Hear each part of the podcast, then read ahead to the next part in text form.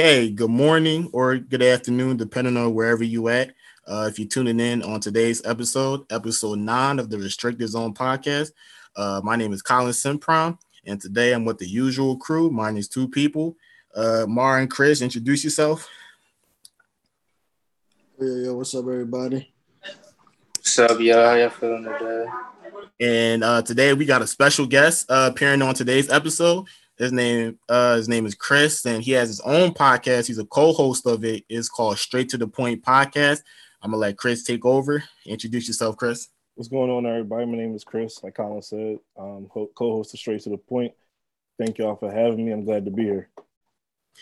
All right, and uh, we missed last week. Uh, a bunch of stuff we could have talked about. We're gonna talk about it this week and then some.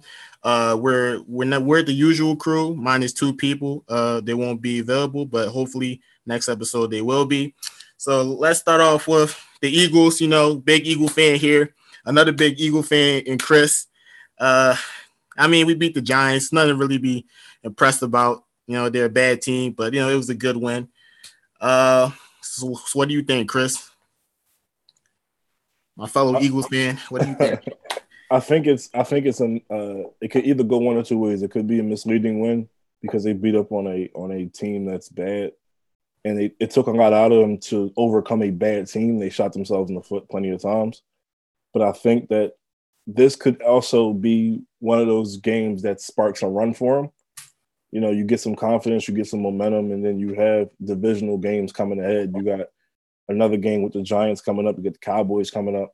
So I think that this game could go one or two ways. It could either be a spark that they need to to win a terrible division, or I think that this could be one of those games where it's like, yeah, you pulled it up and you were lucky, but you really showed what you were, and that's really a bad team. So you know they shot themselves in the foot plenty of times, but maybe just maybe this could be the spark that they need. I mean, you might think it could be the spark in the. I'm just not too optimistic about this season. They might win six. If you're really optimistic as an Eagles fan, you'll hope they win seven. But eh, I think it, I'm leaning towards six. Uh, I'm looking for a Giants fan on this podcast. Hey, Giants fan, you mind speaking up? We did beat y'all. Um, let me say what I have to say because all that is unnecessary. when the Eagles won, but I don't think it's gonna spark anything, or I don't think it means anything because it was it was a bad team without their best player, and they won by one point. And late in the game, the Giants just kept getting called for holding and pass interference in the red zone. So, and it was it, w- it was they called it on second down. It would have been third down, and then they got another one. So they kept moving, like they they just kept getting first downs all over again. So I don't think this really means anything because they had to fight back to a team that was terrible without their best player. Okay. Uh I see where you're coming from. Um I'm gonna see what uh Christopher says on, on what's your take on on the, the Eagles being the Giants, even though it's the Giants. Like what do you think you could take from that? You think this could be a spark for them? Well, honestly, I don't what I take from it is y'all just be a division opponent, but watching the game was basically just trash against trash. So I don't Whoa. know how much you can take from. So let me finish before you cut me off. I don't really know what you could take from it, but kind of like what Mars said, y'all won, but the Giants. I think the Giants more so beat themselves than y'all actually winning because, like he said, they had some bad penalties against them. Not only that, but but, but a little bit after the um, was it before the two minute warning? Before the two minute warning, Evan Engram dropped dropped a wide open pass. He catches that the game's over because not because now they're in field goal range. Now you had to stop them. You have to waste your timeouts and stuff. So, like I said, y'all y'all won, y'all came back and stuff. But like, really, what do you take away from it? It was the Giants. It was again two bad teams playing against each other. So, I mean, I don't know what to take from it. Just one team beat the other. That's all I can say. All right. I mean, if that's if that's your case, then we'll just move on to the next topic. So, Raiders fan, this is where you shine, Mr. Christopher. You guys beat the Chiefs I didn't. I'm not gonna lie. I didn't see that coming. I thought they would have cooked you. Uh, I bet you. I bet you did. so I mean, what? So what? So I'm gonna let the Raiders fan go ahead first. I mean, what? So what do you take away from this win? If you guys being the Chiefs, so what does that mean f- for your season? It was a statement win, but I mean, that's two weeks ago, and we got focused on this week. I think what we showed everybody is we can be a competitive team. I don't know if we'll be in the playoffs or not. I think at the least we will be in the hunt for it. I don't know if we'll be a wild card team. I don't know if we'll miss it, but we'll be in the hunt. But to show that we can be a competitive team. Now, what hurts that what's really hurting the Raiders right now is it's not injuries, but this pandemic hit the Raiders. And right now, for tomorrow's game, our entire starting offensive line will not play, and Johnathan Abram is out because of COVID. They said it's a slight chance they could play, but they gotta pass the test tomorrow. And I don't I think they had to pass another test before they can even play for real for real. So there's really skeptical if they'll play or not, which is why our game would move from prime time to now the four o'clock game. I mean, again, we're playing we're gonna play a good team against the Bucs. It's I I don't know how competitive it will be due to us losing a key part of our offense. I mean, we really rely on the offensive line doing their thing. I think we have really underrated offensive line also, but I think losing the entire starting offensive line is going to hurt us. Now we have to see what the Bengals can do. I mean, the good bright side of it is the Buccaneers defensive line. It's okay, but it's not really all that. So it's not like they're going to get back there and stop Josh Jacobs, but it, they could um, cause pressure to uh, Derek Carr. So we just got to see how that goes. All right, all right, Chris. I mean, uh, Kent, what's what's your other take? What's your take on the the Raiders beating the Chiefs? What do you think it means for the Raiders? I think it's a statement when, like like Chris said, um, because you go out there and you prove that you can you can hang with the best team in the league. Like we all agree that the Chiefs are the best team in the league. Um, they have weapons. You know, the Raiders they they kind of question they kind of silence those those doubts about Derek Carr at least for this week, at least for next week, that maybe he can be the guy long term in Oak, um, Las Vegas. Sorry, but with this whole COVID thing that's going on now, I think that this was quite a blow to the Raiders because it's hard to have a cohesive unit, especially an offensive line where you have pretty much your entire backup line and then you have your franchise quarterback, franchise running back. That disrupts a lot of things. You know, people who are not used to playing with each other. Um, maybe you're not used to the, the plays that's being run. You don't get that first team tick all the time. So you, maybe you're not as prepared as you would normally be. I think that um, even though Coach Gruden said that, that there's a good chance that four out of the five offensive line starters will play tomorrow, um, moving that game up – you know, out of prime time. You move that game four hours up. That's four hours less time you have to prepare. If the offensive, the backup offensive line were to be playing, they can't practice, so they're doing what film study on Zoom. Yeah. Like how how how viable is that? You know, um, so when you look at the NFL moving that game up, they're saying the Raiders, you know, caused a lot of themselves, caused a lot of this to themselves, and maybe this is kind of their punishment but the Raiders have been playing um, solid football. Josh Jacobs is, you know, arguably one of the best running backs in the league, and and Derek Carr has been spreading the ball around nicely, um, not you know limiting turnovers, and that's the recipe for success. Okay, I mean, uh, definitely we're gonna still touch on the Raiders. Uh, the Raiders are supposedly they're playing. Your next opponent is you guys are playing the Browns. I mean, so what do you think about that that matchup right there? Do you think the, the Browns win that or you think the Raiders win that? We play the Buccaneers. Oh, excuse me, the Buccaneers. I apologize. Uh Antonio Brown isn't playing. He's not he's not starting until week nine. Uh, so you know, and, and to touch on that, make that transition. What do you think about Antonio Brown signing with the Tampa Bay? You think uh that gives Tom Brady some more wings, or it doesn't mean anything? I mean, I, I guess I can start off. Uh, I think it's going to hurt them more than it helps them. And I think it's going to hurt them because they already have two stud receivers in uh, Mike Evans and Chris Godwin. So I don't really understand the entire purpose of bringing in another stud receiver who wants the ball in their hand. Just like Mike Evans wants the ball, Chris Godwin wants the ball. He's still trying to prove himself. I mean, he's only a second year player. So I think bringing in another top tier receiver, that's going to hurt somebody's touches, and that could make them uncomfortable to playing uh, playing around Antonio Brown. I mean, not only that, but Antonio Brown has a history of head case issues where he's just I don't know if it's a mental thing with him, but it just shows that he's always just doing something for the wrong reason. He's always in the papers for more right, I'm sorry, more wrong than right, like he did when he was in Pittsburgh, like he did when he was in for uh, a play. He was on the Raiders for that short period of time, and in New England. So it's a track record about all the stuff that he does. So I don't think it help. I mean, it's nice that they have him. I guess it's another big name on a nice, talented receiving core, but I don't think it's going to hurt them more than it's going to help them. I mean, to touch on what what you just said, Chris, uh, I think you know, of course, besides off the field issues, I mean, the fact that the Tampa Bay was willing to give him a chance, I'm sure without talking to Tom Brady himself, uh, they probably they decided to still give him a chance. I think this is, I think he'll make that change because he knows what's at stake. You know, this is really his last shot to even remain inside the league. I mean, Mara, what do you think about Tampa Bay hiring getting Antonio Brown? Um, it's kind of surprising considering they denied them back in March when they said they no space and uh he wouldn't fit in. So it's kind of surprising. And then to touch on what Chris said, I mean, you got Leonard Fournette and you got Ronald Jones, and then you still have Mike Evans and Chris Godwin. So every like somebody's gonna be unhappy.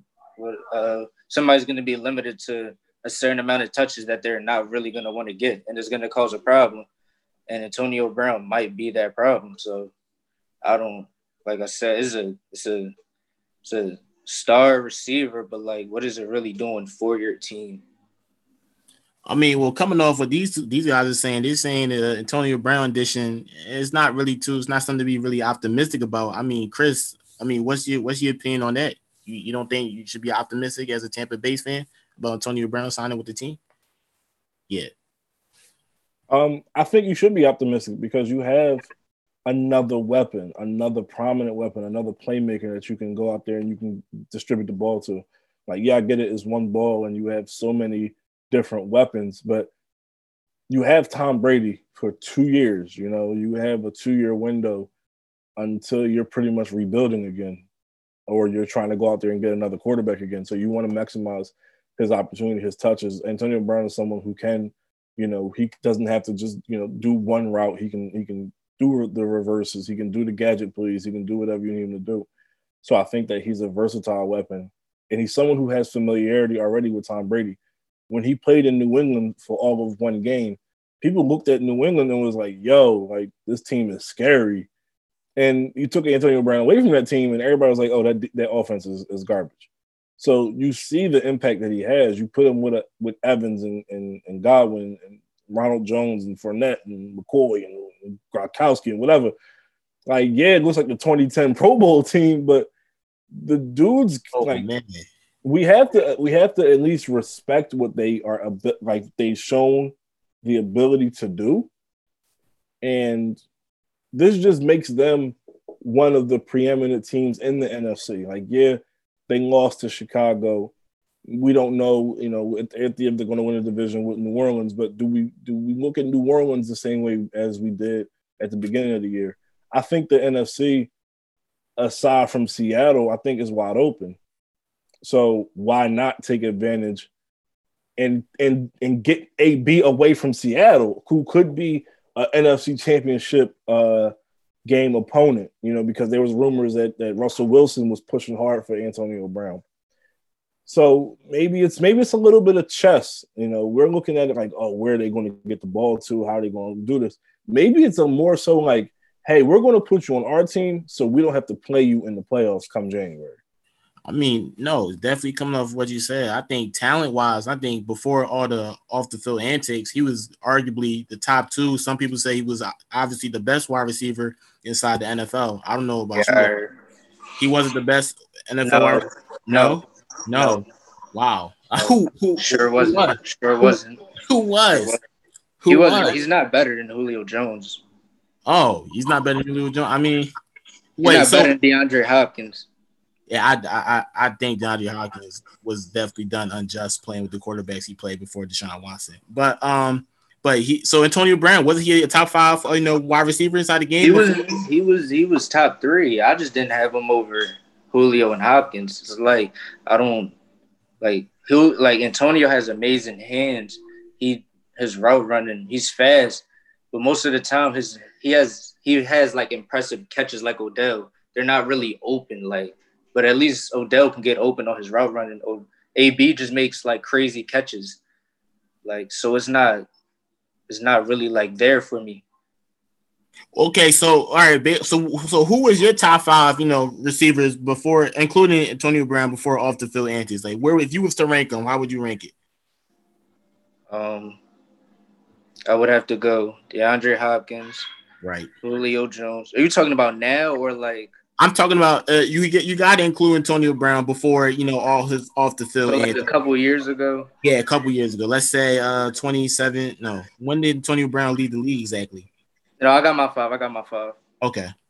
You got, I got um, Hopkins, Julio, Odell, Antonio, Davante Adams. Antonio at number four. I mean, uh, uh, Chris, Chris K. I mean, so who who's your top? Because we we just had a who's your top five receivers, including Antonio Brown before his off the field antics. Like, who would you? So Amar said DeAndre Hopkins. Then you put Julio Jones at number two and then um I think we pretty much have the same five people. Right. I think the orders are different. I think I have Julio one, Hopkins two. Uh, I probably do Odell three, AB four, and uh, Davante Adams five. You have to realize that Antonio Brown had, you know, he had been, he had all these weapons, but he made all these great plays. Every every one of those five guys are game changers. You know what I'm saying? But I think of the of those five, I think there's a gap between like AB and then like Davante Adams. Like I don't think, like I don't think you'd be hard pressed to argue like Davante Adams is a top three receiver in the league. Like I think there's a like he's five, but I think there's like it's like a big gap between like the upper echelon top top tier guys and then like Davante Adams. Okay. Um I mean uh Chris, uh so so what's your top five top five receivers in, in the NFL? Well, if you're talking about before the issues AB, um yeah, before Davante's not before if it's like before AB issues and before he got kicked out the NFL, I wouldn't have Davante Adams up there. Right, right now he's easily up there, but then I wouldn't have him. Uh, so I think so. For the most part, my list is the same. Uh, the order's a little bit different. I would have Julio would be number one. I'd have Odell number two at that time. AB would be three. Right. Uh, I would have um who would be on fourth? I just had him. I probably have Mike Evans fourth because I was my, oh. I feel like Mike I Mike, I mean, like Mike Evans is like a really good receiver and he's really consistent, which is why I'm, I'm a fan of his. And fifth, I mean, did I say Hopkins? I don't think it's a Hopkins, but I have DeAndre Hopkins up there. But I mean, it's different. My list would be different right now than it is then because AB just changed it. And back then, I really didn't know or see much of Davante Adams. I mean, since then, he's easily become a fan favorite at wide receivers. Easily top. He's easily top five. I mean, for me, arguably top three, but easily top five. But if we're talking about back then, he's not up there. No man, I, definitely. I think DeAndre Hopkins touching on what everything you guys said. You know, DeAndre Hopkins definitely, yeah, his his career until getting Deshaun Watson, it's pretty much been unfair. Like the quarterbacks he had, and I definitely think, uh, yeah, he should be number one. I I, I would put DeAndre Hopkins number one. Uh, I, am gonna put Julio Jones number two. I would put Antonio Brown number three, Odell four, and then I put Davante Adams at number five. That's just me.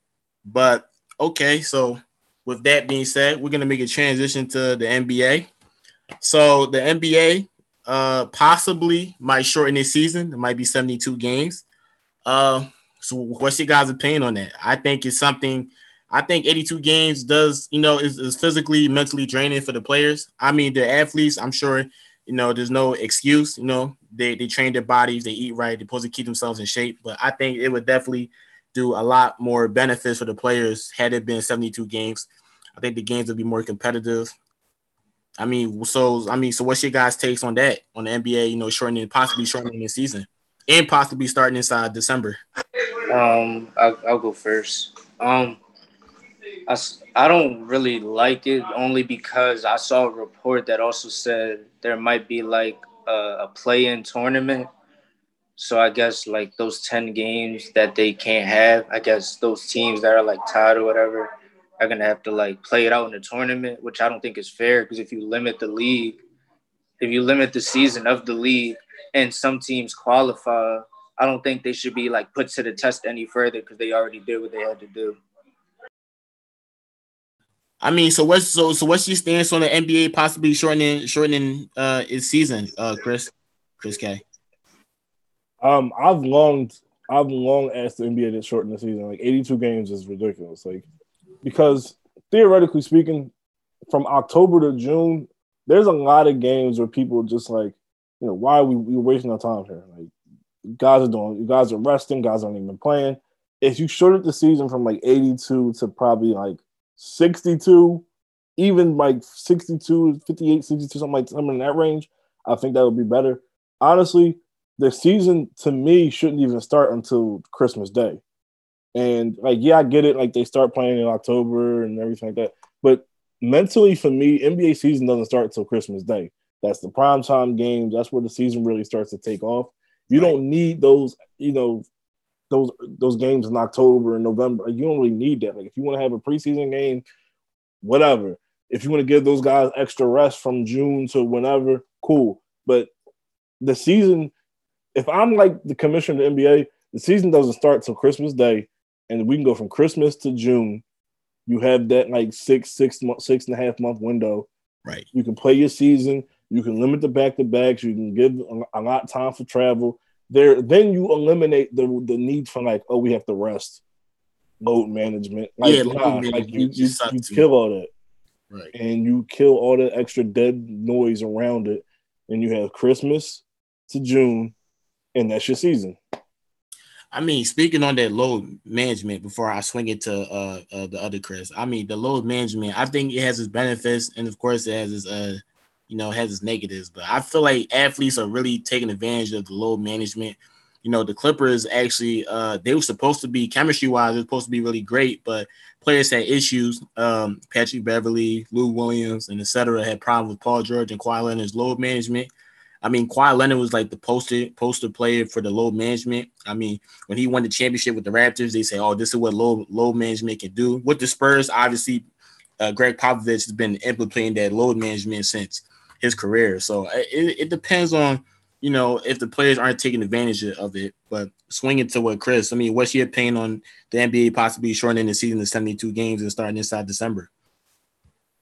I mean, I see why they're doing it. I say I'm a big fan of it, but I understand from a business perspective why you would do that. Because the whole point of it is they're trying to get back on schedule with the actual NBA season. So they feel like the best way to do that was okay, you take out a bunch of games, give players the little bit extra rest, and then just come back on Christmas Day and we can start from scratch. But they're really just trying to get back to, and I feel like they're trying to get back to the regular schedule. So I think after this season, they're going to go back to the 82 games and everything's going basically, quote unquote, go back to normal. But I mean, uh, and like, I understand like why it's good that it's only 72 games because, like I said, there are a lot of games where I mean, it's just like, why are we watching this game? Because it's like, it's almost like players are giving up. Well, I won't say giving up, but like they're not really playing. Like, there's like the rest game, load management's a big thing. So I understand, um, like why 82 game season could be bad in some cases, but I think that the whole purpose of this is just to get back to the original standard.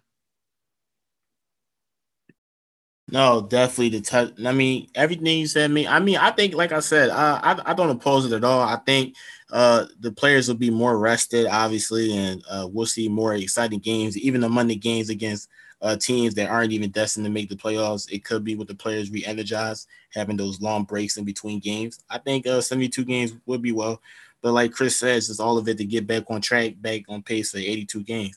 I think maybe if the 72 game season is really well and all the players, I mean, or a good majority of the players seem, you know, to be completely fine with it, or they agree with having 72 a lot more than 82, it could be a fixture in the future in the NBA.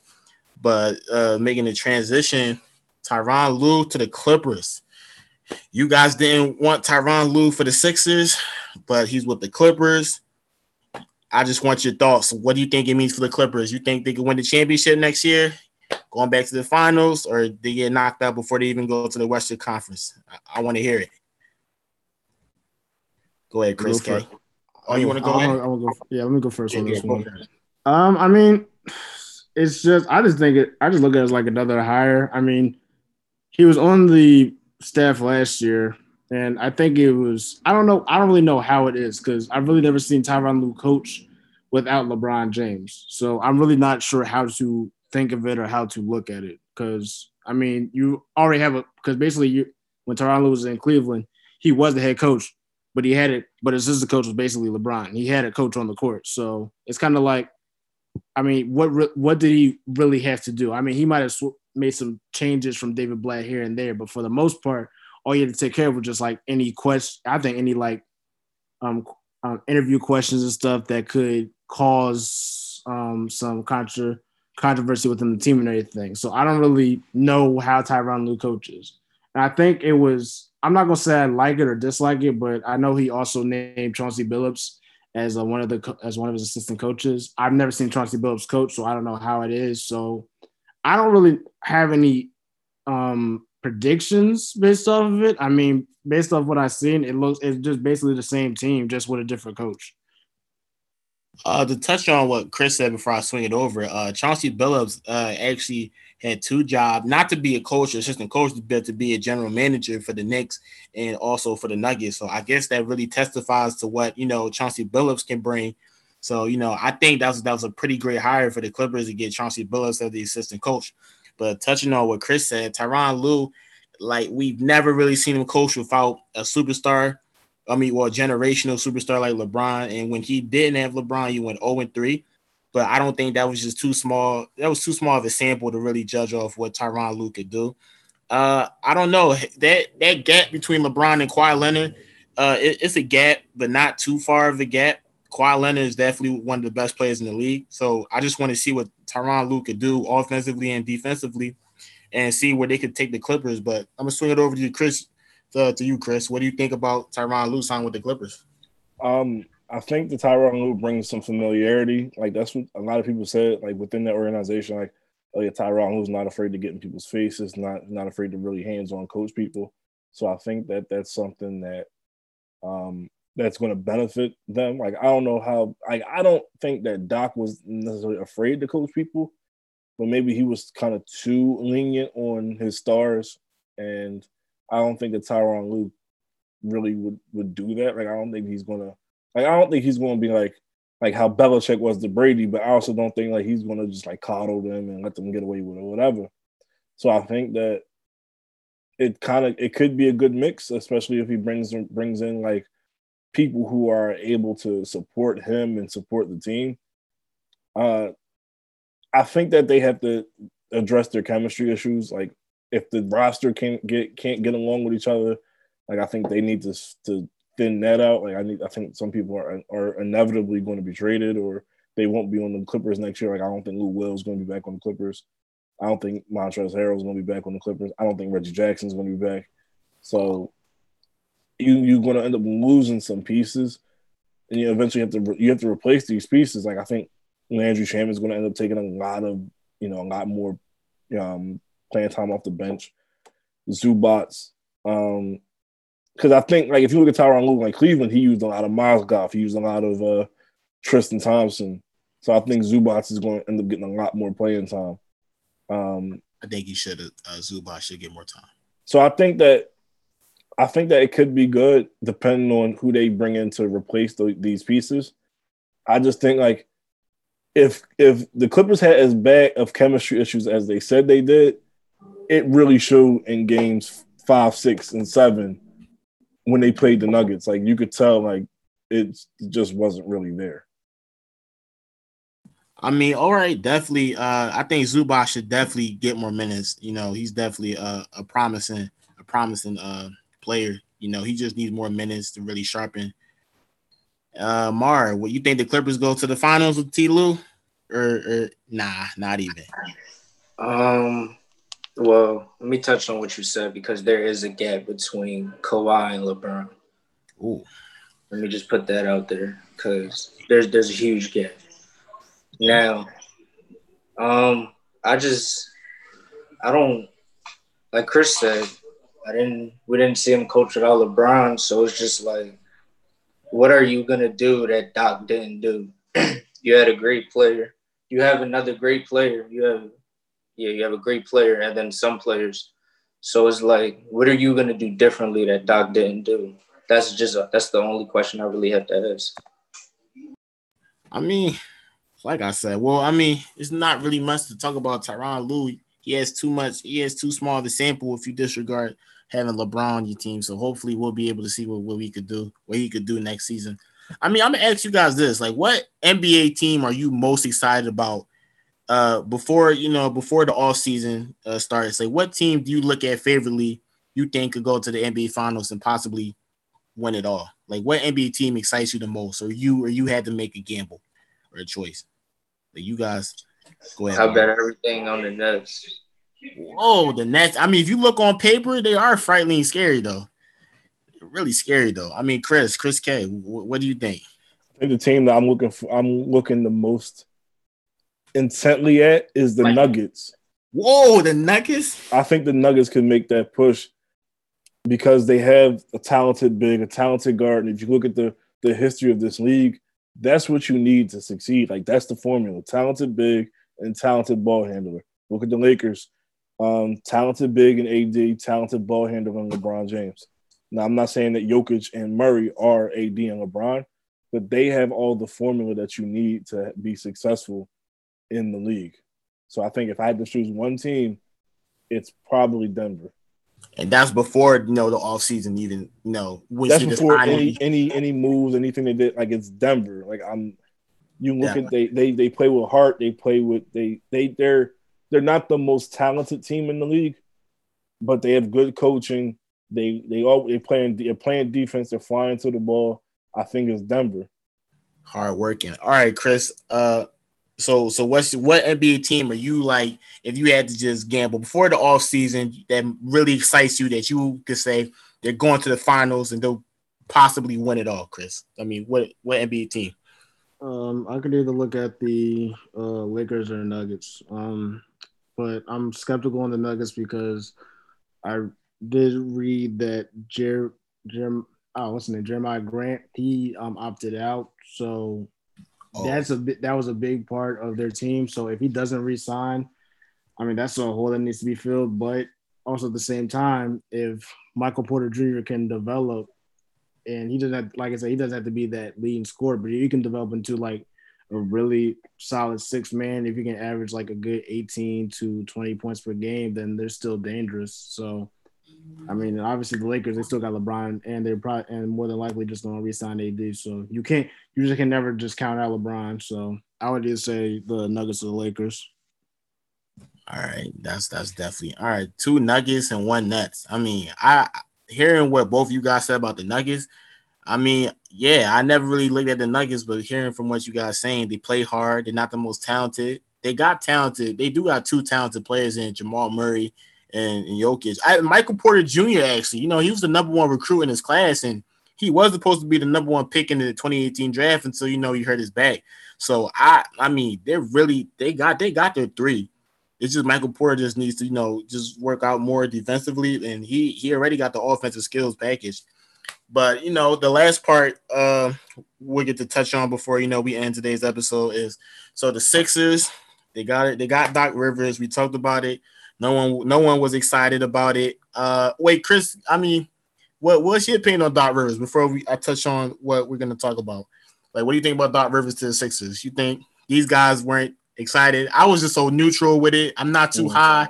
I'm not. It's not too bad. I'm just neutral. Like it's just in the middle with it. I'm excited, and I think because he has a young team. If you look at like look at all these guys like Embiid, Simmons, um, all these guys are, are like 24, 25. Like they're still young guys in the grand scheme of things, right? Simmons is already, you know, first team all defense, and Embiid's like can put up 20 and 10 at any given moment.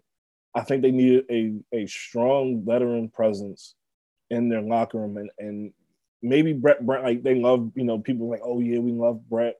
You know, Brett's good.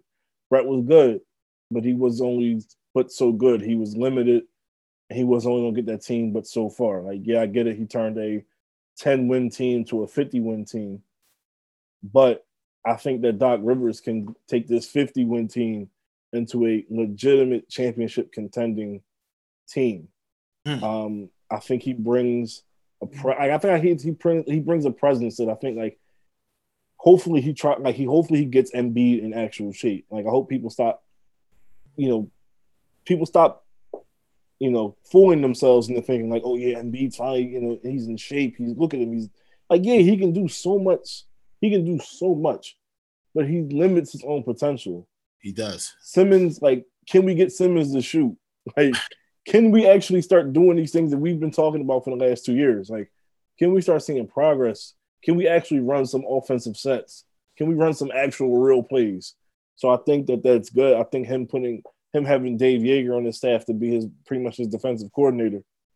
I think that that's something that Thibodeau, Tom Thibodeau did in Boston when they won the title in, in 20, 2008. And then they went back in 2010. Like that's what Thibodeau was there for. He was that defensive coordinator. Doc was out there drawing plays and, and, and doing things like that. Yeah, he had a bad, I think he had a bad run. He had a bad end in Los Angeles. But look at what that team, when he took over that team, they were like, they were like, um, uh, all right, they were average. You know, they had like Vinny Del Negro, whatever. They had like they had like Blake and, and Chris Paul, and they really wasn't really doing anything, right? He took that team to a, a respectable championship contender in the West. They had, you know, people were talking about, oh yeah, it's the Clip, it's the Clippers title to lose and stuff like that. So I think he can take the Sixers to be a legitimate contender in the East. Like let's like these last couple years, we've been like, oh yeah, the Sixers, da, da, da, they can trust the process. Yeah, that's great. I'm a, you know, like I was there when they was getting they getting you know losing to like the Pistons and they were like 10 and 72. Like I was at those games getting five dollar tickets. Like I was there.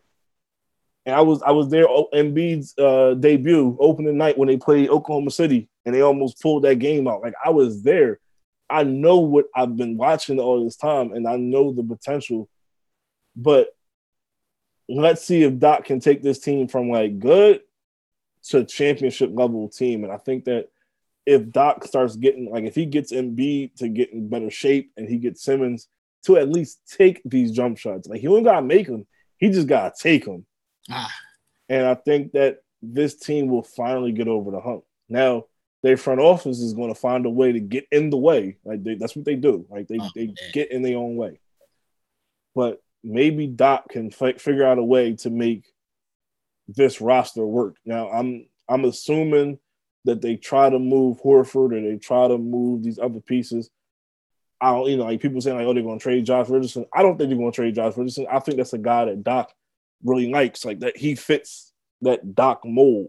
So I think that maybe Horford can work, maybe not. We'll see. But I think if any coach was to be hired, I'm glad it's Doc Rivers and not like D'Antoni or not Tyronn Lue or somebody. somebody I, I'd rather it be someone you could argue is a top 10, top five coach in this league. Oh, he's a top five. Top five? Oh, he's oh, top five. wow. Oh, wow. He's what has he five. done? What has he done? You can argue, you can argue, okay, even if you take away like the, the championship in Boston, right? Like you could argue like he had a super team, he would have, he would have, you know, he would have had to purposely lose to not win that championship, right? He took a team he took a team and the Clippers, like I said, from middle of the pack average team in the West to a legitimate. People called them a legitimate championship contender. They were the people, same team with Del Negro with Doc Rivers. They had the same roster basically, and they did exponentially better with Rivers than they did with Del Negro. They didn't get past the second round either t- with either coach. They, so how's that better? Right, well, they lost to arguably they lost to better teams, better constructed teams, and they lost to what the Warriors? They blew a three-one lead. They had three-one lead on the Warriors. Okay, yeah, I get it. We, I'm just trying to get a three-one lead. Like these dudes just got swept by the Celtics. Like Wait, we're trying to explain why he was top five though. He's he was a he's a top five coach because you look at what he's done in every other spot. Like, he hasn't done anything. In it. Whoa, whoa! If you hold on, I'm sorry. If you want to go to every other spot, we, we, can start. Start. Let's start with Orlando real quick because he broke up a he broke up a, a, potential big three, and even with Grant Hill got hurt, a dynamic duo because Tim Duncan was supposed to go to Orlando. Grant Tim Hill was, always got hurt. So That's Tim Duncan was supposed to go to Orlando. He was trying. He was about would to you, sign. If you Tim Duncan, would you go to Orlando? He was about to sign. What are you talking about? Why would you go to Orlando? Because of Tracy McGrady. What is there to do in Orlando? It was Tracy McGrady. Wait, wait, Chris, Chris, Chris, hold on, wait, Chris. All right, wait. So Mar Mar had brought up something when I had oh, I had brought up an argument about Doc Rivers. Mar Mar said, "What's so special about Doc Rivers if you take away that one championship he has with the Celtics? What does what's so outstanding about Doc Rivers if you take away that one championship?" And I was really stumped on that, and I said, "Wow."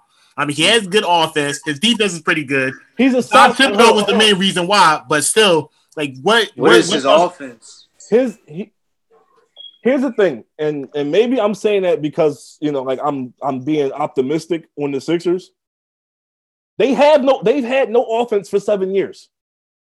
They've had no coach. Doc Rivers is probably the best coach they've hired since No, Larry listen. Brown. Okay, listen. Is even if he even if you say like, oh, maybe he's not a, a top five coach.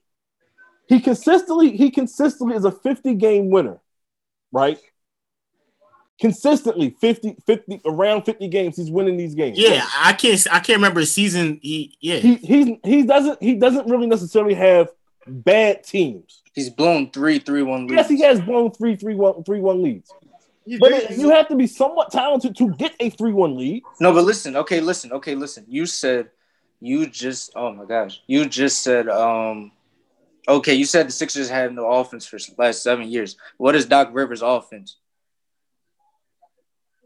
When you think of D'Antoni, um, you might not agree with his one. off- you might not agree with Mike D'Antoni's offense, but you Right. know his offense. Yeah, you know what is- you know what is D'Antoni's Doc offense. Rivers? Maybe Doc maybe Doc doesn't have an offense. I mean Doc Rivers. If you really think about It's his maybe, it's, maybe it's maybe it's a basic. Maybe, it's maybe balanced. It, it, it's Balance. balanced. He doesn't favor. He doesn't favor. Like he doesn't favor you shooting the three. He doesn't favor you driving to the had lane. Paul George and Kawhi. just He favored balanced. them. To, he favored them to bail him out. He, did. favored Kawhi. he to did bail favor him out. to ball, bail them out. But if you look at what the Sixers have done over the last, you know, whenever when they had when they had Brett, even if you take away the years they had nobody on offense, right? What do they really? What do the Sixers do on offense? Embiid gets the ball at the top of the key at the three point line, dribbles around, almost dribbles it off his foot, passes the ball, and and goes to the goes to the elbow, does that rip move, and hopefully he gets a foul call. Well, Chris. Well, see, that's what I'm saying. So, all right. Or but- or it's or it's Simmons at the top of the key, and he's like just driving to the just driving to the hole. No, Chris. Well, listen, but that's what. Wait, before I even touch on that, I, I like I said, uh, Mar had brought up. You take away the championship in 08, What is Doc Rivers? Like, what? What is? He's What is he- he's And he had Tom Thibodeau that year. If you want to talk Yeah. about defensive coach, Tom right. I, I mentioned he had Thibodeau. Rajon Rondo. I call, but- I call, He I call that the big four. you- yeah, he I call that the big four. He keep people keep saying the big three. I call that the big four. Rondo, Kevin Garnett, Paul Pierce, Every and Ray Allen. Right. Those are the big four. Right, and I said, and I said they were clearly the best team. They were one of the best team. They were the best team on paper that year because they had, uh, you know, a younger Garnett. They had Paul Pierce. They had Ray Allen. They had these guys that were somewhat still in their primes. They, Right. you know, he, it would have been a monumental failure if they didn't win that year. Oh no, okay, no, but see, but that's I'm not saying like if you take if you take away that year, what is Doc?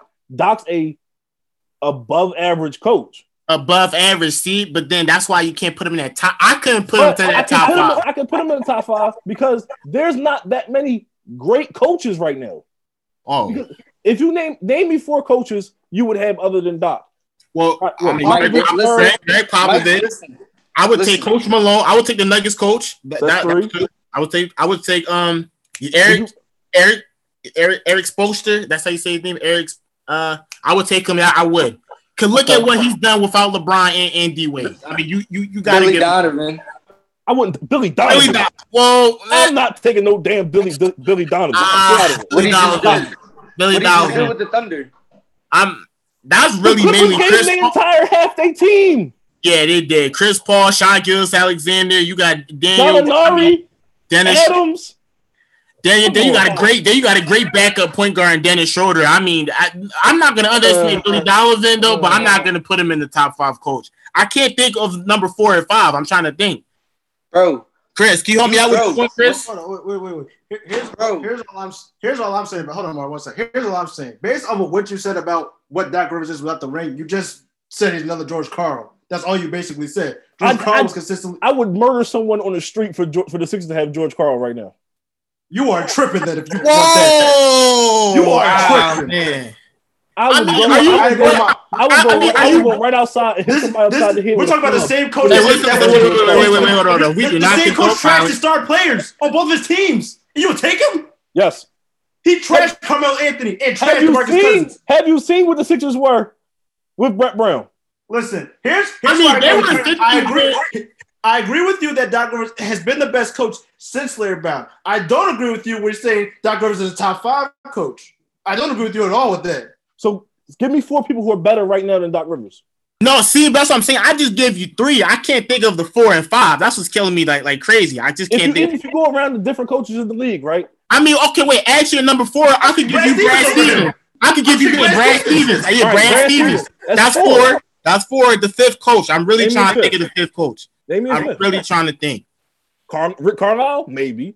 Okay, I can I can argue that. No, I could give it to Rick Carlisle. You, would. you, you can argue Carlisle. But that's five coaches better than Doc Rivers, in my opinion. Hold on, did somebody I say Nick like- Nurse? Who said Nick Nurse? Oh, Nick. Wait, I put Mike- Nick. Wait, Mike I gotta put Nick. Wait, I Mike put Nick Nurse. on Don't put Budenholzer. I don't want to hear nothing about no damn Budenholzer. You was just talking about Doc Rivers. 60 wins, 60 win teams twice and went nowhere. And Doc Okay, Rivers that won- is Doc. Rivers had three That is three-one true. leads. three one leads. You Budenholzer didn't even have a 3-1 lead. Budenholzer That's not gets, the. Good then. gets mopped in the playoffs every year. So does Doc When he was Rivers with teams. Atlanta, when he was with Atlanta, Budenholzer got mopped in the first round. And then he loses. Then, then he goes to Milwaukee and gets mopped again in the playoffs. At least Doc has some type of play. Wait. At least he didn't Doc got the first round. No, but listen though, like Chris, we forgot Nick Nurse. So this, so I'm at to rearrange that list. I'm gonna give it to Greg. All right, all right. I'll give you Nurse. Like, like Nick Nurse got to be three, and then, but Doc Rivers still not a top five coach. Doc Rivers is at seven at most. He, he So probably what? So all right, top ten. Even if I'm okay. wrong Top about ten. top Okay, five, top ten makes 10. sense. Top ten is top ten is. I, I can't think. No, yeah, he's, he's I could- top could- seven. He's top can, seven. He's really not top argue five. Doc could be Not four, five. anywhere between four and eight, four and No, seven, he, whatever. he can't be in the top five. wait, He can't be in the top five. Wait, did anybody say Steve Kerr? Oh, I said- no, I said- no. I said well, I mean, I I mean. Steve. See, I hate. I don't want to do that to Steve Kerr, 'cause- but when you got three Hall of Famers, No, It's no, like, no, man. no, Uh, no, Kurt, Kurt no. deserves to be out there. Kurt deserves No. it. He does. he's. No, I'm sorry, Dan. no. I'm sorry. I apologize. I don't know. You I have feel like you got up that there. much advantage. But wait, but wait, the only the only argument you can have against Kerr is Luke Walton had that same team and went like 24 and 1 to start the season. Oh How man, hard how hard could it be to really coach that team? and Steph Curry's basketball IQ, as long as Clay, like those those IQs are really like you know Yeah, but, you. you- but but we can't the thing is about that argument, you can't have that same argument for Steve Kerr and then against Tyronn Lue. Because No, you so ain't the- really seen Tyronn Lue without LeBron. 'Cause you But but but LeBron the- just, but, but it's all it's been LeBron. Like this has been LeBron. Yeah, but you got you uh, you talk about you know you got Curry's basketball IQ and, and Clay. Clay. Curry's not an on-court coach. Who's the on-court coach? LeBron's an on-court coach. LeBron is on. Okay. Then you can argue the point like traditionally we argue like the point guard is the on court coach. So I guess I it's argue the Curry. point guard's the quarterback, not the coach. There's a difference. coach, LeBron's a coach. captain. I don't think LeBron. I think LeBron is a coach, LeBron is but a I, coach. don't, but I think LeBron has like some. You can argue some quarterbacks are coaches on the field, right? And once you get to year Chris seven, Paul's another one. 15, 16, 17, you start becoming a, an extension of the coach. Wait, wait, but okay, but not to really dive off that. Like I He said, Doc Rivers. Wait, but Doc Rivers is not a top five coach though. Like we gave you, like he said, most top seven, top eight. So let's just say that. But as, as- as you said before, you said without the ring, he's an above average coach. Well, above average coach, what does that take the Sixers if he's just an above average coach? What has the Sixers been got, with a below different- average coach? I got I got a different question. I actually have a different question for you. Okay, all right, go ahead. How? Who, so you would rather take uh, Doc Rivers over Dawn Staley? I just want to know the answer to that. Dawn Wait, wait. Staley? Dawn Yeah. Staley. He's she's the Dawn South Staley, Carolina. like the coach of South Carolina. yes, Yeah, yes. that- Dawn Dawn Staley Staley. went to Temple. Yeah, Yes. that's Dawn Staley. Would I take? Like, they Doc actually Rivers- they, they, they actually Would I take- considered him. would I take Glenn Rivers, aka Doc, over Dawn Staley That's the Oh question. man, that sounds on, on sarcastic. every day that ends in Y? How about that? Wow. What? So I just want to let you know, Dawn Staley's a proven winner wherever she goes. You take? I'm not. You? I'm not. No, I'm not bringing in Dawn. I'm bringing in an NBA of someone who is an NBA head coach who's been a coach in this league for 15 years. Like you And can't done you can't nothing. give- you can't give Dawn Staley first NBA job to the Sixers. No, Why not? Why Not, not? not these Sixers. Not like Why not? we got two young guys and we try to make the make it to the final Sixers. Maybe the process Sixers, but not these Sixers. No, no. You're not, tell, you're not telling me why not. Why not? Because you need a proven NBA coach who can take these guys from what they've been to the next level. I don't think that there's any coach outside of, you know, like, I don't think that the best coach is available. I think of the best coaches available, they got the best coach available, which was Doc Rivers. All right, hold on. can't- you can't take Dawn Staley from the University of South Carolina and give her not only an NBA job, but Wait, wait, a wait, team Chris. that No, no, no, Colin, Colin, I got it. Let me, let me, I got it. With Embiid, Simmons, and all and a, and a, and a if we want to be honest about it, a bad roster. You Wait, Chris, wait, wait. Before you say something, Colin, You're Chris, setting her up- You're setting her for failure. Colin, like, All right, go ahead. I got it. So All right. here, here. So again, I, I made this argument when I said Dawn Staley sh- should have at least gotten an interview, even if she didn't accept the offer. She should have gotten an offer. This is the this is the argument I made. The thing that Philly has not had, and and since Allen Iverson's been here, is pedigree. The culture in Philly is fight, fight, fight. Am I wrong by that? All we do is fight, right?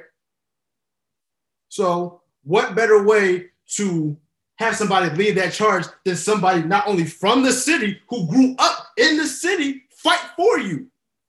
Why not have that? And then to add on what Chris said, I mean, I mean, so I mean, if you look at the history of college coaches becoming NBA coaches, it's not really that high of a uh, a good rate. You know, you got John Calipari. He tried with the Nets. He failed. Obviously, it was a, a couple other coaches besides Brad Stevens. Uh, did we mention Brad Stevens? We already mentioned him in the top five. We already talking about him. Besides him, and there's another college coach that uh, I can't I can't think of for the life of me who's in the NBA right now. Or am, am I wrong? I mean, I think Dawn Staley, like Chris said, I mean, she has everything in her background to be a great coach. And then, of course, she's got a, she got two superstar generational talents. I mean, I don't see why she couldn't implement anything into leading them to putting them to that next step. It's different. The I understand what you're saying, and I, I'm not taking anything away from Coach Staley's pedigree, but it's different from coaching women's college basketball to go into the highest the highest level in professional basketball and coaching uh, in a city like Philadelphia, whose media market is win now at all costs, right? Like I get it, she's from the city. I, I take all that into consideration, but it's and I'm not even trying to be sexist. I'm trying to be realistic on this one. No, no, There- we, there's some guys who do not view women's coaches, women's basketball the same. I'm not saying that any of the Sixers in particular do that. I'm saying you can't even allow for that to be an uh, uh, issue, right? Now, it's one thing if she's in the staff, she's on the staff, she's she's now the lead assistant, and then she becomes the head coach. All right, that's different.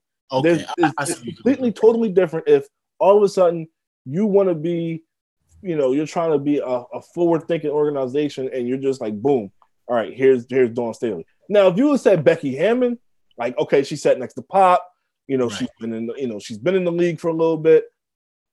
I still wouldn't have kind of wouldn't agree with it right now, but whatever. Not for the Sixers. Now, if you want to say, hey, Becky Hammon, here goes the Phoenix Suns. Okay, cool. You know, I get it. Expectations are low. she can mature at, at, her own pace. No Right. You, you can you right. can grow with that team. This Okay. team here, the front office has made it so like they are in win now, win now mode with all these bad contracts they have, right? So you have to go out there and you have to go win, right? You can't you there's no time for growing pains, right? At least with Doc Rivers, it's not like, oh, Doc Rivers doesn't know what he's doing day to day, game to game. He does. Right. does. Whether or not he has a lot of success is different. You can't bring someone who has not coached an NBA game, has not run an NBA team, and give them the Sixers or give them any top contending team in the East or the West, right? We talk about like we're we, we're not talking about like the Sixers who just won like 12 games. We're talking about the Sixers who just won 50 games, who's been in the playoffs every year. And if you really want to be argue, if you really want to argue, was a Kawhi shot off the rim away from being in the Eastern Conference Finals. So the expectations are different. And I'm not saying that Coach Staley couldn't do it. I'm saying she shouldn't have been the she shouldn't have been the, the coach of the Sixers. now, and she it, she wouldn't have been the right person to lead this team. The fight mantra that the, the, the city has that. Like it doesn't even matter what team. It's the city has that. So the city adopts that. Mm. The sports teams adopt that. But the Sixers in particular are in a weird position because they have they're like you have two young young generational talents you want to argue and Embiid and Simmons. You have Horford, you have Tobias, you have Joshua. You have like this weird amalgamation of parts, and you need someone who kind of knows what they're doing to get it started. I don't think Dawn, Dawn Staley. I don't think there's many coaches who could have done who could do a successful job with that, right? I don't think Dawn Staley's in her first NBA job to to ask her to go win with this. I don't think that's setting her up for success. Right. the roster is the roster is well, the roster is is weird. So, right. I, I mean, no, Dawn Staley is the one for that. No, I understand like exactly where you're coming from. I understand exactly where you're coming from. I mean, Chris. I mean, do, do you understand? Like, I understand where you're coming from. Like, I like I would I would have loved if Dawn Staley would come, but like he said, the way our roster is set up, we're not really benefiting her. And then yeah, I understand where he's coming from. I mean, Chris, I mean, what's your like what's your I, just, I, I, said it's a fair it's that that was fair. I, that's probably the most legit case I've had for Dawn Staley not being head coach. It's it's a fair case. I'll say that much. All right, that but yeah, but Doc Rivers not a top five coach. So we can we establish that at least before Oh if man. He, if he if he has success with the Sixers, and now he's had success in three different continued success in three different spaces, does that help his rank? Would you call that success just because you won 50 games? I mean, okay, wait, but if he if he pushes the Sixers team from first round, second round exits to Eastern Conference Finals, That'll only be the I second mean, time he's done that with the team because he only did that with the Boston Celtics. He didn't do that in Los Angeles. They never made the Western Conference Finals. We okay. Well, they ran into like a better team. In, Houston was a better team, and Houston was a better team. Houston was a better team. No, they weren't. Not, no, no, no, they weren't. No, they weren't. Uh, what year? What year exactly? He's talking about the three. He's talking about the three-one lead. No, they weren't. No, no, no, no, no, no, no. Houston was a better. No. No, they weren't. Come definitely, on, no, they weren't. Definitely wasn't. No, they. I weren't. mean, I, I mean, at, at, most you could have said no. Actually, I think, I think, I think people are over overrating how good the that Clippers team was. They were good. Don't get me wrong, they were good, but they weren't winning anything. No, wait. Okay, so wait. All right, so like I'm talking okay. about I'm talking about Lob City. That Lob City team wasn't winning anything. Nah, ah, yeah, Lob City wasn't. But um, right. So okay, like you said, so if Doc Rivers has success. Let's say, let's say, hypothetically speaking, he takes the Sixers to the NBA Finals. Hypothetically speaking, a great hypothetical scenario, but it probably won't happen. Let's say he takes the Sixers to the NBA Finals and he loses. So back to what Mar has said. Okay, he he he's won a ring. That's what pretty much made him like this big. You know, he's so highly you know revered in the NBA world as a coach. If he goes to the finals and he loses, does that make him a top five coach? And and if you take away that ring, does that still make him a top five coach if if he does take the Sixers to the NBA Finals? There's not many. There's not many top five coaches without rings. Like I think Brad Stevens is the only top five coach that people will say is a top five coach without a ring. Like you right. have to be, you have to win a ring. You have to be some type of successful to have a top five, you know, like oh he's in the top five conversation. Well, well, actually, actually, Coach Malone from the Nuggets doesn't have a ring, and I don't so think I don't think I think I think Mike I think it's a lot of recency bias too. Like, yeah, he did a great coaching job, but but he had three years back to back to back being like you can't just ignore that. Yeah, That's but you also can't you also can't ignore that he has talent. Like he has Jokic, he has Murray, he has Grant, like I'm not saying these he's, guys are like he's, like, he's playing in a tougher conference. You got to understand it too. Playing, he, he doesn't have a top conference. five player. He does, but he has a lot. Yes, of top, he has a lot. He has a, a ton of good players. Like the thing about the Clippers, right? And the reason why people are so hard on Doc is because he had Kawhi and he had Paul George. Uh, Paul, I, am sorry. I, I just, I'm but sorry. Like Paul, said, George, Paul George doesn't, like, doesn't I'm sorry. My bad. My bad. like I said, like I said, bro. the Doc doesn't have us. When you say Doc Rivers names, you don't think of anything. At least when you say Malone, you can say, okay, the high screen and roll. Like they had a game plan. We don't know what Doc's game plan is because he always has somebody. He even had Lou Will, and Lou Will was cooking. So it's just like, bro, it's like. So can we give? So do we? Do we not give Doc credit for uh, acknowledging his playmakers and giving them success? Like giving, are we putting all the success on the playmakers for going out there and making the plays, and none of the credit for the coach giving that giving those players the position to make those plays? Hmm. Like, because there's a lot of times where we talk about coaches who mismanage players, right? Like, why are you using them? Why, why are we using so and so this way? We need to use them that way. Does Doc get no credit? I'm not. I'm not trying to defend Doc. I'm saying hypothetically speaking, do we not give enough credit to the coach for allowing the players to play to their strengths, or are we just like it's all the player? Like the coach gets no credit for that. I mean, when, I, but I'm, I'm saying is I don't necessarily know what Doc did or what his scheme was. So I'll, I'll even break it down. I'll do it from team to team.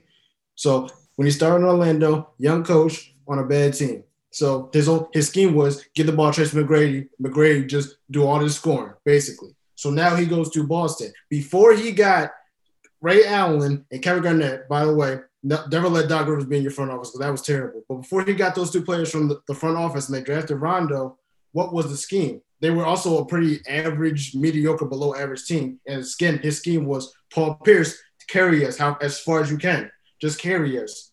Then when he got other players, did I mean, did you really put in the scheme? Because now he has more talent around. So now Paul Pierce doesn't do as much. KG can take more of the load off of him. So can Ray Allen. Now let's go to the Clippers. The when he first got there, same team Del Negro had. Maybe he added, uh, got rid of a few pieces here and there. So here's here's one thing that most people don't say about Doc Rivers that Mar that Mar mentioned to me. When he was when he was in um, on the Clippers, he had the opportunity to team to um, pair Blake Griffin and Chris Paul with Carmelo Anthony, and all he had to do in that trade package was give up his son, but he didn't do that. If they had Carmelo Anthony as a wing scorer on that on that Clippers team, they would have they probably could have won a championship. Probably won it because he didn't want to give up his, but because he didn't want to give up his son, he didn't want to do that. Austin Rivers, I don't know, is is, is as overrated of a prospect you could have even talked about. And, but and, then I'm gonna wait. Go ahead, Chris. And, and again, the system. And again, what what did he do in L.A.? He basically told his star players carry us. Like that's all he was doing. He because most of the time when you saw them play, it was a pick and roll from Paul and Griffin. It either Chris Paul would get an ISO on the big man if they switch, or Blake Griffin would get an ISO on the wing or in the paint. I mean, that's really all you saw. Now now Kawhi and Paul George come over. And what does he tell them? Carry us. Just give the ball to them and just carry us. So it seems like all he's basically doing is just praying and hoping that the best players on the team will just carry him the way. I mean, that's not really good coaching. The one, I mean, the one, the one. I mean to cut you off. Go ahead. Okay, no, go ahead. Go ahead. The one thing I will mention is you mentioned that you end up having the pick and roll with Paul and, and Griffin, and you end up having these mismatches, right? Is that not his scheme, or is that just like coincidence? Because you have these mismatches where like you can take advantage of Kawhi, you know, driving and kicking, or you have Paul George in the wing trying to facilitate or whatever. That's more. I guess. I guess my my problem with that is, is that not? Is that like, is that just happening throughout the floor of basketball, or is that like a doc? Is that doc scheming the things up? Now, I'm not saying like Doc is the greatest GM ever because like that whole Carmelo thing. I remember that. Yeah, you could you could put Carmelo on that team, and I think that they make more noise.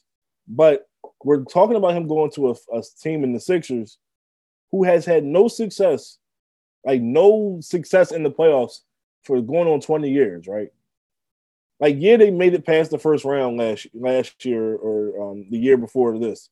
They got swept in the first round this past year with a high with a astronomically high payroll.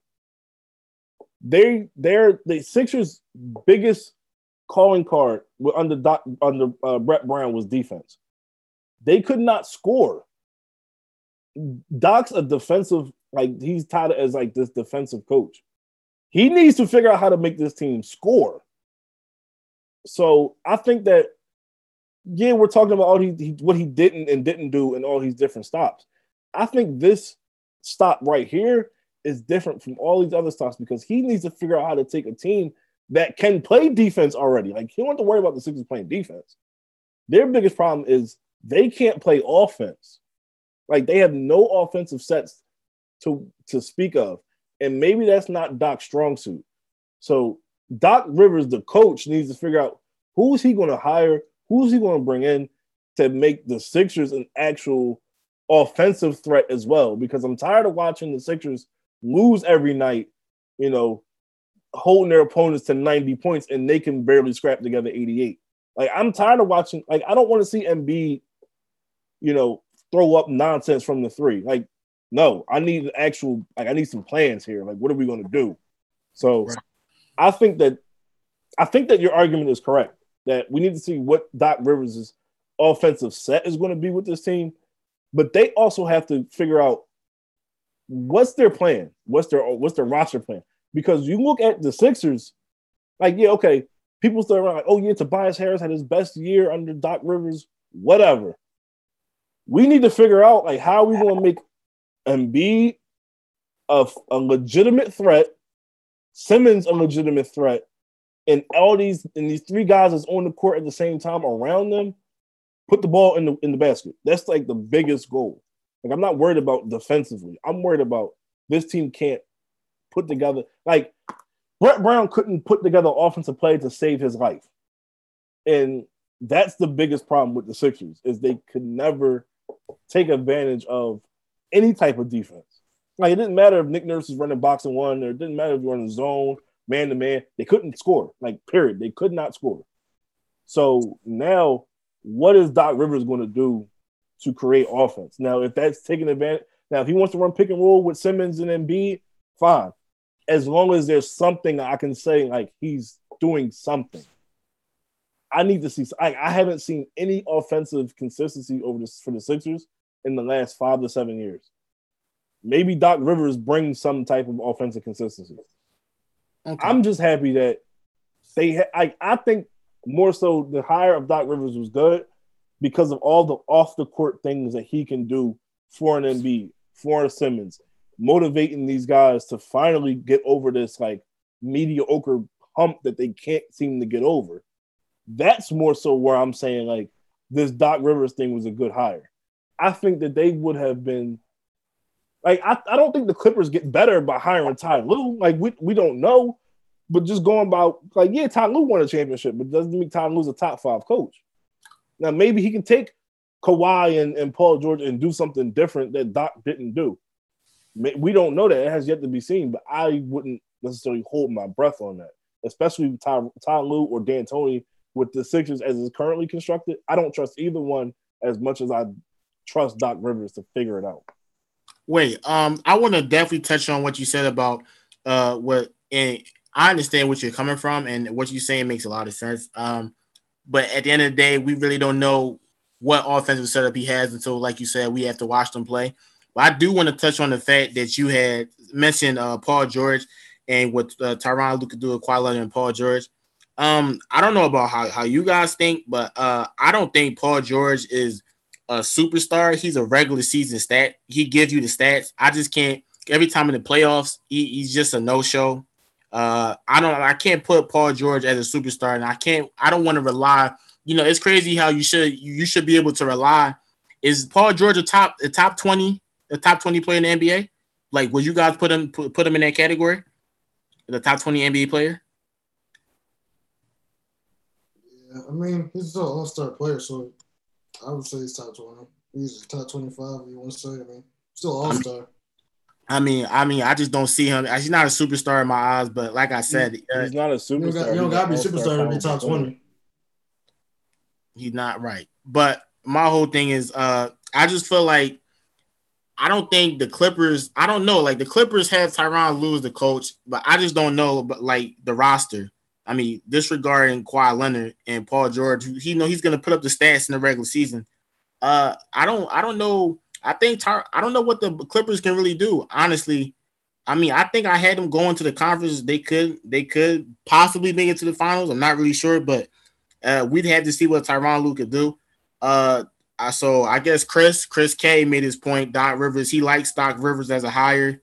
Chris and Jamar, not, not really fans of it. We're just gonna really touch on the last topic. We really got a little bit off, but Chris did speak about Dave Dave Joerger as an assistant coach. I think that was an underrated uh, move to six. I think the Sixers so far in the all season they made pretty good hires. So um, I mean, besides Doc Rivers, I'm still neutral on that. Uh, I'm really neutral on that until we see what he can do. But I think as assistant coach, David Joerger, I think that was a great choice as assistant coach. He was always known for his defense. Under uh, Chris, you're a Kings fan. I, I think you could testify under uh, Joerger when he was the coach for the Kings. Buddy Hield and De'Aaron Fox played a lot better. De'Aaron Fox was always a good defensive player, but he played superb defense under uh, Coach Joerger. And I think he's going to bring that uh, defensive identity to the Sixers which uh, I don't think you guys think Doc Rivers can do, but David Joerger can absolutely do that. Uh, he was the one that a- actually helped improve Buddy Hield too. He had a career year, I think, under Coach Coach Joerger. Am I, am I right, Chris? Uh, yeah, he did. He had a career year, so I just think that was like a great signing for the um for the Sixers to really have. I just think, I think the Sixers have the the right coaching staff uh to make to make it to the finals. I mean, honestly, the East isn't that strong besides the Nets on paper before the all season changes. Obviously, the Nets, the Celtics. I'm not really high on the Bucks at all. So the you know the Greek freak shows me something besides the spin moves and muscling people. Uh, the Raptors. I don't really think the Sixers have any problem with the Raptors. Uh, I, I think the Sixers can make it to the finals and on the East side. The only competition I see is the Nets and Celtics. I mean, am I wrong about that or no? You can't you can't count out Toronto. Uh, I'm not I'm not counting out Toronto, but I feel like the true competition in the East for the Sixers is really the Celtics and the Nets on paper. And that here's we don't know what they the can Nets. do. Here's the thing about the Nets, and I'm not about to say like the Nets are, are going to fall apart, but we know the Nets are going to implode at some point. Oh man! And here's the thing: not on the court Kyrie and KD are like they're cool, right? They're they could be complementary pieces. Either one can take the ball up the court. Either one can you know do what the other one does. Off the court, like we see, like KD always got an issue with somebody, right? KD had an issue with Kerr. KD had an issue with Draymond. Kyrie had an issue with St- Brad Stevens. Kyrie had an issue in, in Boston. Kyrie had an issue with LeBron. These, these two are, are people who have issues with other people. You have a, a first year head coach in Steve Nash, right? You got KD playing with the Nets for the first time, Kyrie. Yeah, you know, we don't know really Kyrie where his head at. I don't think this is going to like. I really think this is going to be like they going to either be good for the first year and then flame out, or they just going to flame out by the end of the year. I don't think this lasts. Like, I don't think it's going to be like a thing in five years. Like okay. I think one of them, I think somebody gonna go. But if we used to talk about Steve Nash gonna be like, yo, get me up out of here, these dudes is crazy, or something. But I don't think it lasts long.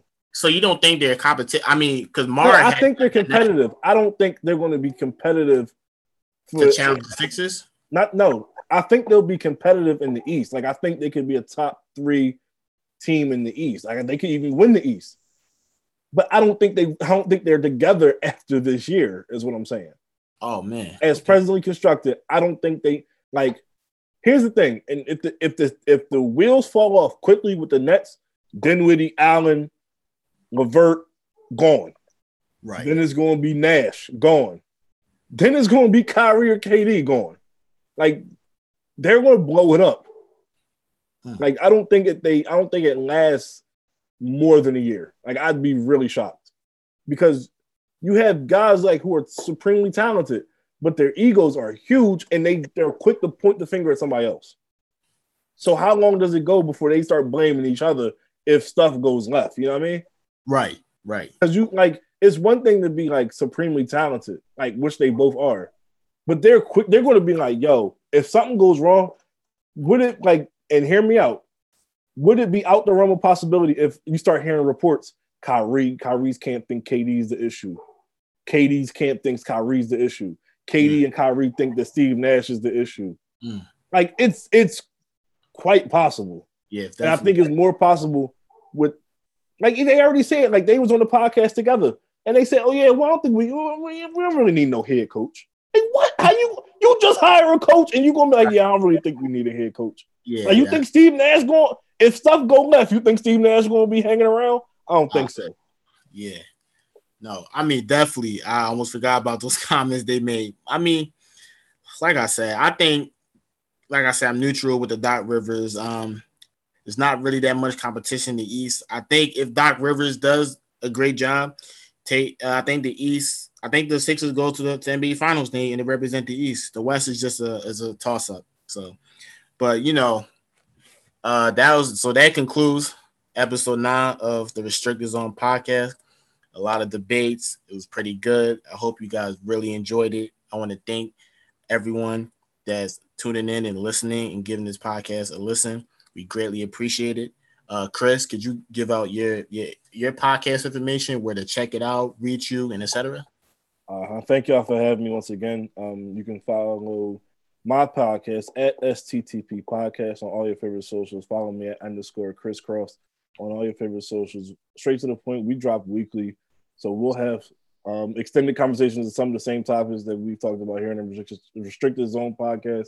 And once again, thank you guys for having me on. I appreciate talking with you guys. It's very rare that you have some type of, you know, you get that debate going on. So I'm always glad to to talk with, you know, you guys y'all did stump me on that top five. I ain't gonna let y'all forget, but I'm gonna I'm gonna come back and redeem myself for that one. I wasn't oh, prepared. Oh, man. I thought I, y'all was gonna let me skate on by with that one. I no, wasn't prepared no. to defend that one. So it's not. A, it's y'all not got me. Y'all got me. I, I'm ready for the challenge though. It's not a top five, but thanks a lot. We're glad to have you. Can't wait. Uh, Chris and Mar, thanks a lot, man. I appreciate you guys taking the time and joining on today's podcast, and I appreciate it. Anytime, bro. There you know. All right. Thanks a lot for tuning in, everyone, and we'll see you guys next week.